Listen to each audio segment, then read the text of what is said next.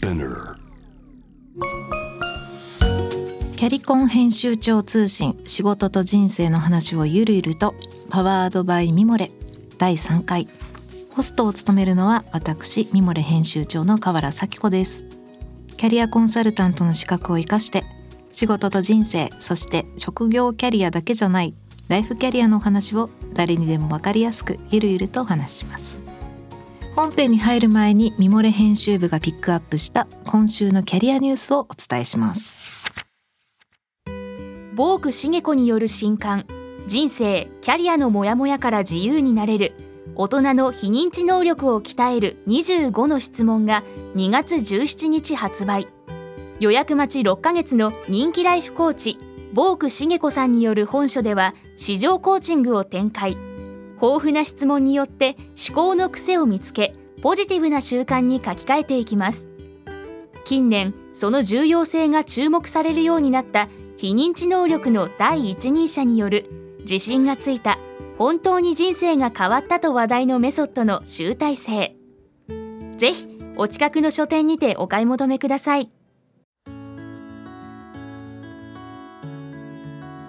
はいこちらの本ボーク茂子さんのご著書なんですけれども2020年末に出た本、え、子育て後に何もない私にならない30のルールという本はミモレでもご紹介しました、え、今回の本7つの武器が紹介されていて偶然力プランドハップンスタンスってあるんですけど偶然力は、えー、変化の時代にとっても重要な力だと思います。偶然来た話とかね偶然出会った人とかを生かしていく力ってすごく大事だなっていうふうに思います。なんかこのね番組もねご縁をいただいたのでできるのかなってちょっと正直思ったんですけど。こういう偶然力っていうんですかね。なんか偶然の機会をいただいた時にそのチャンスを大事にした方がいいのかなっていうふうに思いましてチャレンジしてみることにしました。はい、えー、このねボーク茂子さんの新刊私も楽しみにしています。えー、皆さんはポッドキャストを聞きながら何か食べたり飲んだりされていらっしゃいますか、えー、前回に続きましてウェブマガジンミモレでおすすめしたおやつを、えー、ご紹介したいと思います。はい、えー、今回はですね、えー、ミモレあの前回もご紹介したんですけれども、えー、ミモレにはおやつアワードというのがありまして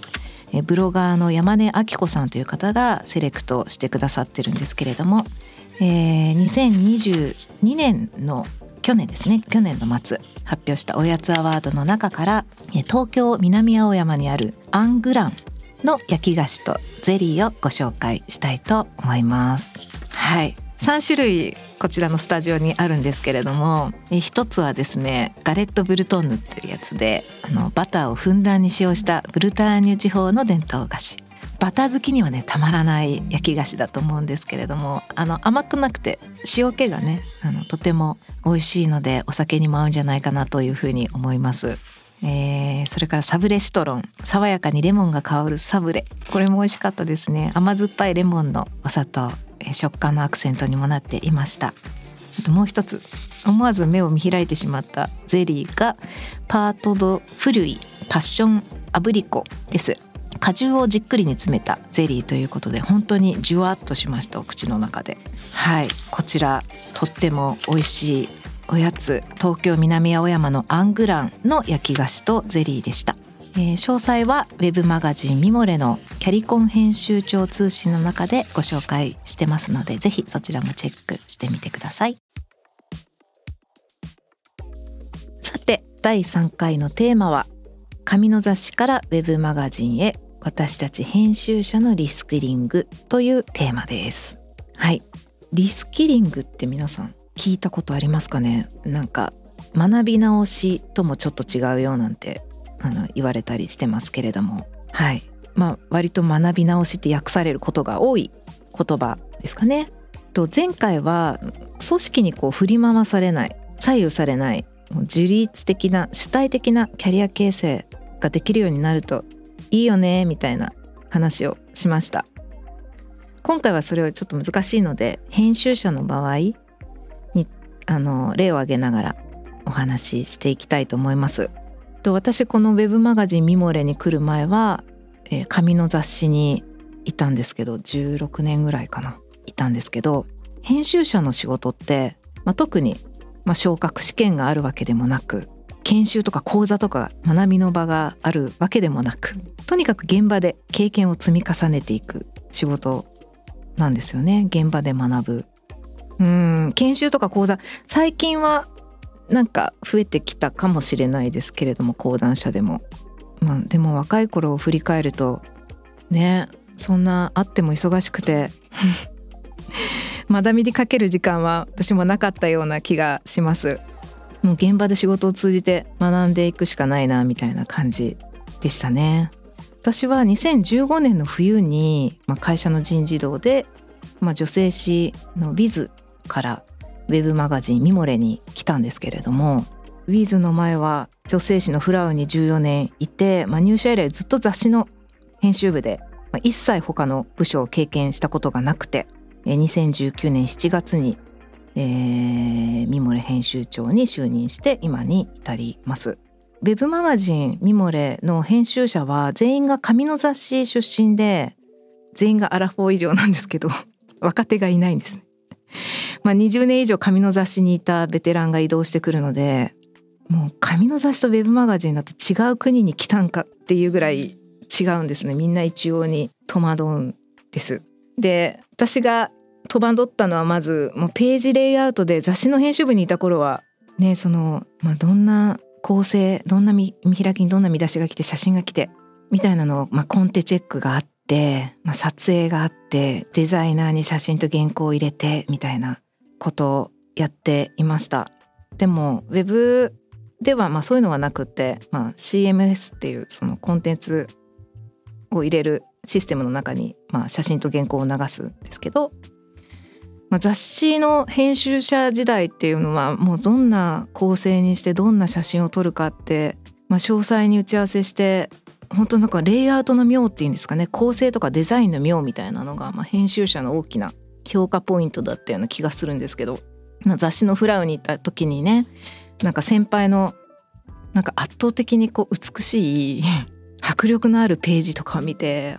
ほんとすごいなとかっていつも憧れていたのを思い出します。でもウェブはまあそういうことはないわけですよね。だからまあそういう今まで20年間培ってきたまあスキルとか経験はあんまり生きないわけです。いろいろ違っていて雑誌は大体こう縦組みじゃないですか。縦に読みますよね。でもウェブって横ですよね。横で読む文章ってやっぱりこう分かりやすくないとなんか不思議ですよね。分かりやすい言葉じゃないとなんか読みにくいっていうのがあって自然と分かりやすい文章になってきたりとか、うん、あとはですね雑誌だとこう一特集の中ですごい立体的な構成にしたりすることを考えたりしますけどウェブだと本当一記事もう電車のね一息の間に読み終わるぐらいの心地よい長さで何て言うんでしょう、まあ、タイトルとサムネイル見て読者が読みたいなって思った内容をに答えることが重要だったりするのでなんか伝えたいことがもう1個ぐらいがちょうどいいっていうか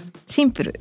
伝えたいことを1個にフォーカスするみたいなことが大事だったりとか本当にいろいろ全然違ったんですよね。うん、まあなかなかなんて言うんでしょうハードなリスキリング現場っていうか、まあ、半ば強制的に現場で学ぶ学んだ気がします。で特にね紙からウェブに来たといって何か研修があるとかねあの指導役の先輩がいるとかそういうのは全然なくてもう実地で学んでったっていう感じなんですけどまあ今も去年来た人たちもね本当に全然何も教えてあげないで急に放り込まれるみたいな感じでしたね。うんだからまあ私はの場合は紙からウェブだったんですけどまあ編集者に限らずどんなお仕事をされている方でもまあ、お仕事が変わったりとかすると、まあ、今までの経験とかスキルが全然生きなくって全く新しいことを急に勉強しなきゃいけない状況になったりすると思います。でそこでねなんか例えば「紙の雑誌では違いました」とか「これもうこれは編集者の仕事じゃないと思います」みたいななんかそういうことすると結構やっぱり新しい場所ではしんどくって、まあ、今そのアンラーンっていうんですけど過去の経験とかスキルにまあ、執着せずに手放すこともね結構大事っていうふうに言われていてまあ、そういう意味ではミモレの編集部ってまあベテランばっかりなのでなんかこうあまりこう過去に固執せず柔軟にいろいろ学んで、えー、成長してる人がすごい多いのかなっていう気がします。で、まあ、こういうふうにその現場で学ぶ現場で学ぶことってすごいなんか一番大きい学びだなと思っていて、まあ、リスキリングの意味ってあの私以前イベントでご一緒したんですけどジャパンリスキリングイニシアチブっていう団体があって代表理事の後藤宗明さんという方が、まあ、おっしゃってたんですけど、まあ、リスキリングって学び直しじゃなくて、まあ、業務だ業務の中での学び学びだって新しいことを学んで新しいスキルを身につけて実践して新しい業務とか職業に就くことがリスキリングだよみたいなことを言ってたんですね。あそっかと思って私もう本当に雑誌からウェブに来て、まあ、ただ必死についていこうと思っていただけなんですけどあなんか強制的にリスキリングしてたんだなっていうふうに 思ったんですね。ででもある意味それってすごい幸せだなと思って、まあ、仕事業務の中で新しいスキルを学んだり新しい経験ができるのが理想的だなって後から思うと思えたというかなんか例えば、まあ、資格の勉強とかそうだと思うんですけど仕事が終わった後ね夜頑張って自分で勉強するとか大変じゃないですか、休日もね休みたいのにねなんか勉強学校行ったりして勉強するのってすごい大変だしその個人の努力とかやる気に任せて学ぶってすごく素晴らしいけど全員ができるわけじゃないかもしれないなって思ったりするんですけどなんかこう仕事の中で新しいことを勉強できたりとかするのってすごく理想だしもしかしたらなんか皆さんご自身が今いる職場でもなんか新しいことを始めたりとか全然違う領域の人と仕事をしたりすることでもう学びの場を自分の今いる場所で作っていくこともできるのかなみたいなふうに最近思っています。前回も話したんですけど、まあ、仕事しながら学んで学びながら仕事に生かすみたいなこうサイクルをね上手に回していけるとこう自分がなんか提供できる価値っていうか自分の価値を高めていけるのかなみたいな風に思っています。あの今いる場所でもう学べるよみたいなことをねが伝わってたらいいなと思います。次回はですね、まあ、そうは言ってもね難しいいろいろなんか思うようにいかないことの方が多いんですよって方の方が多いと思うので次回はミドル女性のリアルな仕事と人生の悩みについてお話しします。キャリコン編集長通信仕事と人生の話をゆるゆるとは毎週金曜日にニューエピソードが配信されますこのポッドキャストはミモレスピナーのほか Spotify、Apple Podcasts、Amazon Music など主要なリスニングサービスにてお聞きいただけます。ハッシュタグはキャリコン編集長通信。メッセージの宛先は概要欄にあるメッセージフォームのリンクからお願いします。ぜひフォローしてください、えー、ミモレ編集長河原咲子でした。